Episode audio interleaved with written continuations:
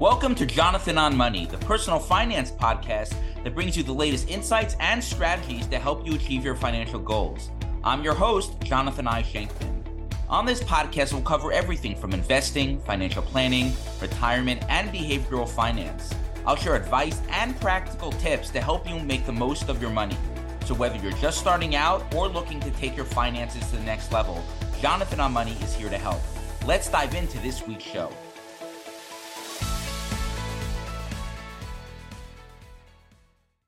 Welcome to this week's episode of Shenkman on Money. This is episode number 19, and I'm recording it from the middle of nowhere in Georgia because I'm on the annual Shenkman family summer road trip. This year, we're traveling from New York through West Virginia, Kentucky, Tennessee, down through Central Florida, and finally Miami, where we'll grab a tasty meal, spend Shabbos, and fly home. One of the beauties of the post COVID 19 working environment is it accelerated many of the trends that were taking place in my case, the ability to utilize technology to work from anywhere. The fact that anyone on Wall Street still shows up to the office every day, or even more than three days a week, is, is just ludicrous, in my opinion. The only reason to do that is to show some boomer manager that you are putting in the required amount of face time. In other words, it's a waste of time. One of the lessons businesses should have learned from COVID is to harness technology to their advantage. For me, this means being able to work remotely from all over the country and the world and still be able to get in a day's work if I want, just on the hours that work better for me. I can also utilize conferencing software like Zoom, for example, to have an international audience when I give a webinar, and podcast software like Acast to record these podcasts to listeners worldwide without requiring much equipment other than a laptop and a recording device. For small business owners like myself, using this technology to your advantage means we are in the golden age of small business owners that offer advice and sell their intellectual capital, not physical goods. You can literally be sitting like me in a dingy motel and have the world at your fingertips. If folks are interested in having me discuss more about the golden age of being a small business owner, just shoot me an email and I'm happy to develop some talking points on this subject.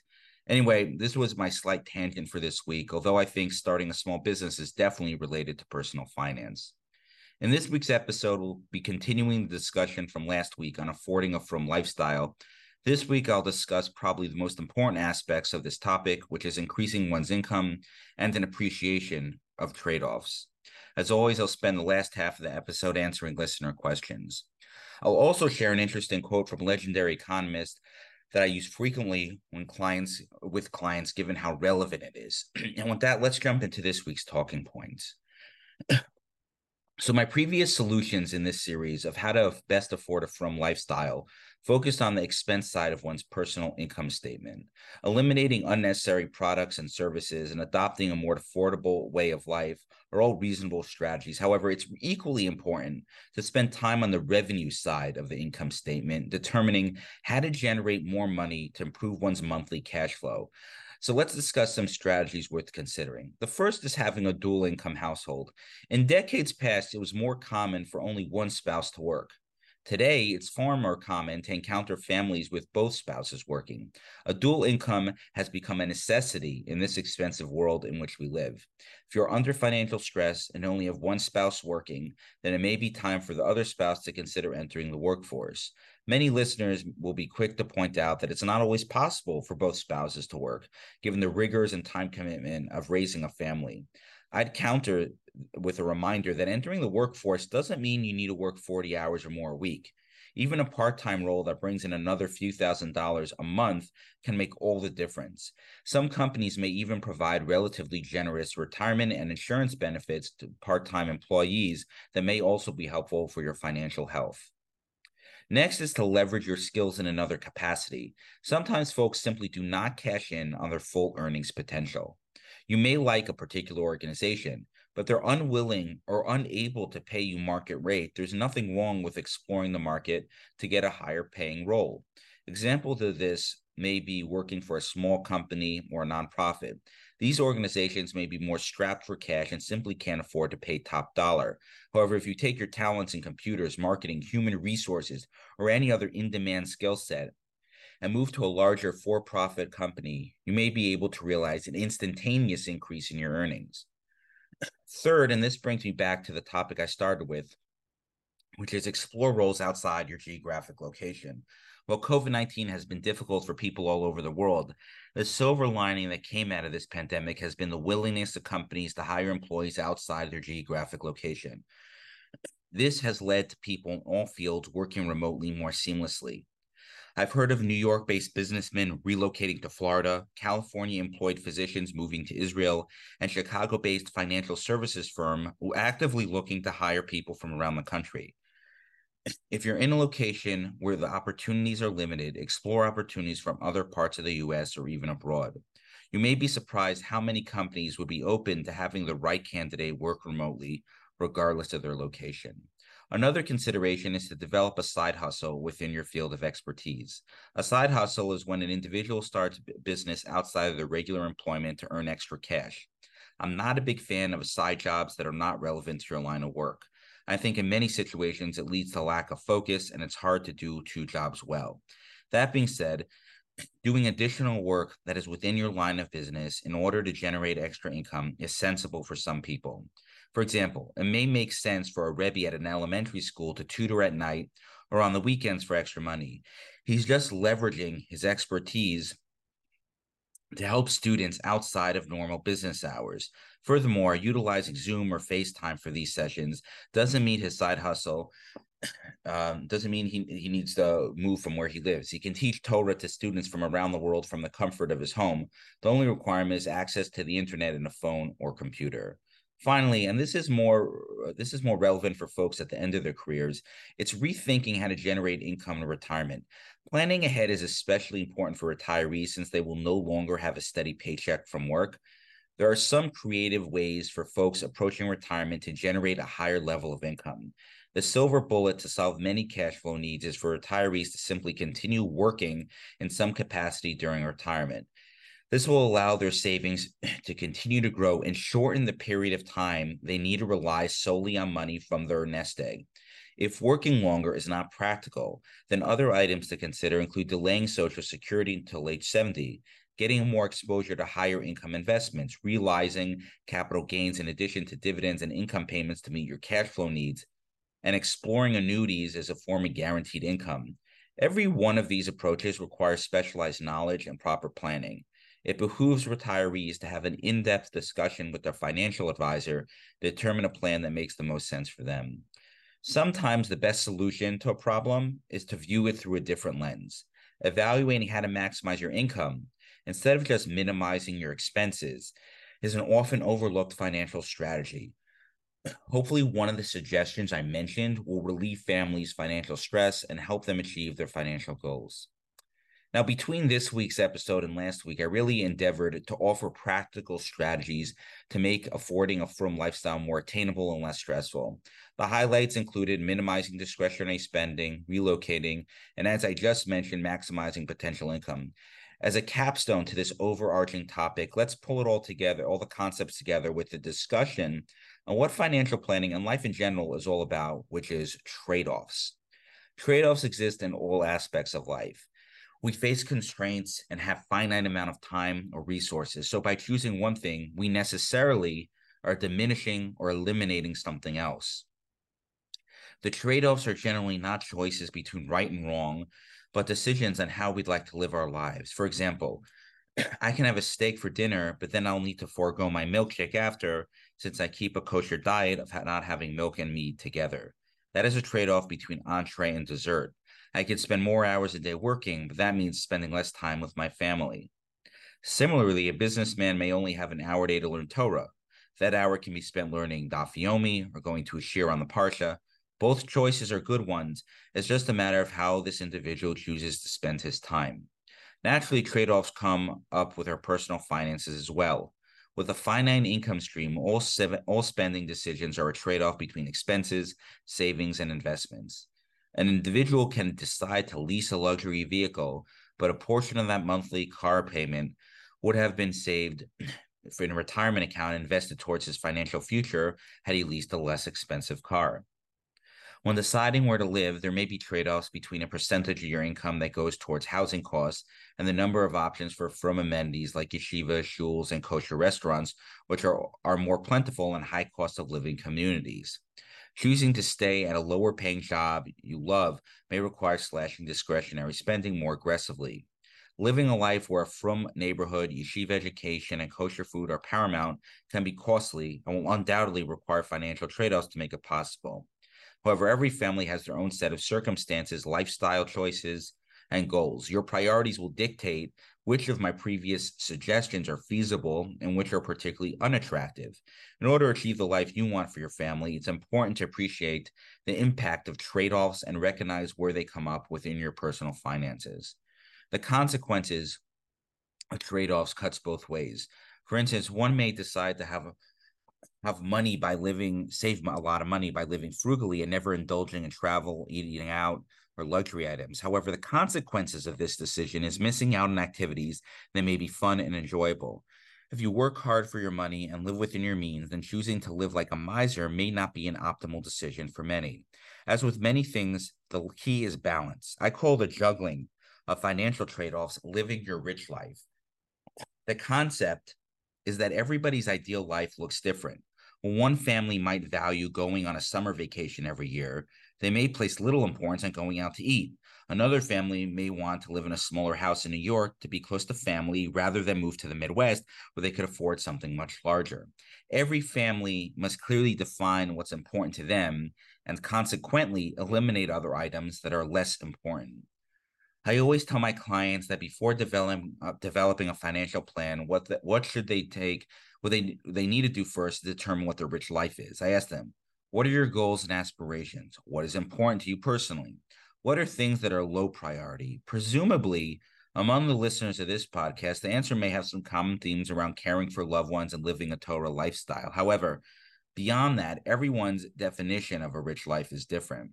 The key is aligning your values with your financial plan and eliminating items that are a waste of time, money, and energy. Doing so will not only make life more affordable, but will also allow you to live your own personal rich life. Okay, those are the talking points for this week. And as a reminder, you can be notified of all my recent articles, webinars, and all the other work I put out by subscribing to my free monthly newsletter at shenkmanwealth.com forward slash newsletter. Now for this week's quote, which is from Paul Samuelson, which is investing should be more like watching paint dry or watching grass grow. If you want excitement, take $800 and go to Las Vegas. By way of background, Samuelson was an American economist and, and was the first American to win the Nobel Memorial Prize in Economic Sciences. Samuelson was likely the most influential economist of the latter half of the 20th century and President Bill Clinton commended Samuelson for his fundamental contributions to economic science for over 60 years. And yes, for those listeners curious, Samuelson was a fellow Yid. His family was originally from Poland, even though he grew up in Gary, Indiana, before he went to MIT at the age of 16. Samuelson's quote is one that I paraphrase often. It's so easy to want to get excited about investing, both riding the highs and with the with the winners, and experiencing the lows with the losers. The reality is, investing should not be exciting. It should be painfully boring. A good determination, if you are handling your portfolio correctly, is the level of excitement that it generates for you. If you can't stop thinking about it and it gets your adrenaline, adrenaline flowing, you are on the wrong track. However, to point to Samuelson's quote, if it is like watching paint dry or your grass grow, you are likely on the right track. Always keep this truism in mind when discussing investments with friends, colleagues, or your local kiddush club. Boring is always the right approach when it comes to investing. Okay, now let's jump into this week's financial questions. If you do have a question, feel free to submit it to me at jonathan at shenkmanwealth.com and it may be answered in a future episode. Okay, first question Portfolio management question. I mostly subscribe to the theory of having a portfolio that mirrors the global market. Specifically, since the US is around 50% of the global market, I position my equity allocation so it's 50 50 between US and global market. I would still like to overrate the US. Is it wrong for me to do a 60 40 split between the US making up 60% of my equity allocation and 40% going international? Thanks. Your reasoning is sound and there's nothing wrong with the split you suggested. Let's be frank over here. When you're asking questions like this, you probably already know what you're doing when it comes to portfolio management, since this is really getting into the weeds. The big picture is the main thing to focus on when it comes to portfolio allocation, and it seems you know what you're doing. Unless 50% of your crypt of your portfolio is in crypto or managed future funds or some other nonsense, but on the surface, it really seems that you are on the right track here, and that allocation you suggested is perfectly prudent. What are recommend what are you recommending these days for our largest emergency fund, the high yield savings account, tax advantage mutual funds, which something else? For emergency fund, I just leave my money in a checking account. An emergency fund is money you have immediate access to in order to pay unexpected bills. If you're comfortable needing to wait a day or two for funds to be available, then a money market fund is fine. I use money market funds a lot when funds need to be in cash are not needed to, for immediate bills, but likely won't be used for a year or longer. As I say often, stressing over a few basis points of yield by shopping around at different firms, CDs, or money market funds is a waste of time. If you find yields around 4.8% or more, and these numbers fluctuate day to day, and I haven't looked it up in the past few weeks, then you're fine. Just do what is most convenient. Remember, focus on the $300,000 questions, not the $300 questions. A few basis points in yield won't change your life. Next question What is my FU money number? i.e., the amount of money where I can say FU to my boss and no longer need to work. So it's the amount of money you need to live the rest of your life with no one bothering you. Here's a quick and dirty calculation your current salary, net of taxes, and divide that number by 4%. Again, super quick, super dirty, just to give you some expensive perspective. That is your FU number since it assumes you can earn a rate of 4% on your money and not need to work again. Thought another of another way, that calculation assumes you will have 25 years worth of assets to live on. Ah, you might say that you need to live longer than tw- money to live longer than 25 years or have legacy goals. In that case, you can just invest half those fund investments that will outpace inflation. And when you do need to start liquidating those funds, it should have grown to be a multiple of what it is now and allow you to live the rest of your life. Obviously, there are a variety of factors that come into play here, including other streams of income like Social Security and lifestyle choices, but this rule of thumb should help give you some quick perspective. Next question Does money buy happiness? Uh, now we're getting into some profound questions. I knew we would allow myself to put on my philosopher hat at some point. The answer is that yes, but only to a point. There's some study frequently quoted, and I don't remember the specifics of it, but it states something along the lines of that if, if a household makes around $70,000 a year, then there's not much more happiness brought by the additional income. This study obviously was not done in a city with a high cost of living or any frum neighborhood. That being said, there comes a point in life where you're making enough money and having have enough wealth to do anything you want and the additional income or assets you have just becomes a burden that actually makes you more miserable if you don't think having a lot, a ton of money doesn't come with a lot of misery, then talk to someone who is loaded. Money can drive families apart and often does. People who have money oftentimes become self conscious and only surround themselves with people who also have a lot of money, which is quite sad and quite limiting. Additionally, rich people get preyed on by endless stream of solicitors who want their money, including fundraisers, folks looking to raise money for hot investment deals, or to give to someone who's learning and may not want to work on their own. The list of problems created from having a lot of money is literally endless. As a so, as social critic and philosopher, the notorious B.I.G. once said, "Mo money, mo problems." That being said, making just enough money to pay your bills without sweating it, and the ability to save for the future, and to be in a position that allows you to handle unexpected emergency expenses without a problem, is a very comfortable situation to be in. Too much more than that, and your wealth falls into the category of the law of diminishing marginal returns. Next question The tooth fairy in my house, i.e., me, gives $100 per tooth. Is that too steep? You got to factor in inflation to, so to, in order to determine if it makes sense. If you want to get serious about this, then ask your mom and dad what they gave you three or four decades ago. Apply a three to four percent inflation number, unless you think this service warrants a higher year over year adjustment like higher education and determine what today's inflation adjusted rate is. If you can afford that number per tooth, per child, then it makes sense. And by the way, based on your rates, I really wish you were my tooth fairy. Okay, that's it for financial questions this week. Feel free to que- email me with any questions you have, and I might answer them in a future episode. And with that, it's a wrap for this week's show. Any comments or questions, feel free to reach out directly to me via email. I love hearing from my listeners. And finally, the secret to financial success is no secret at all. It's to spend less than you make, invest the difference prudently, and ignore all the noise. See you next time on Shenkman on Money. Thank you for joining me on today's episode. I hope you were able to take away a nugget or two to apply to your own life. Make sure to subscribe to this podcast so you can be alerted whenever new episodes drop. If you'd like to submit a question that may be answered in a future show, please email me at jonathan at parkbridgewealth.com.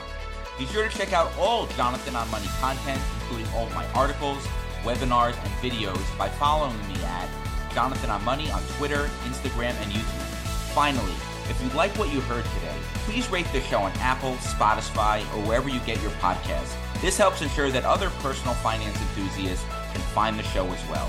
Thank you and catch you on the next episode of Jonathan on Money.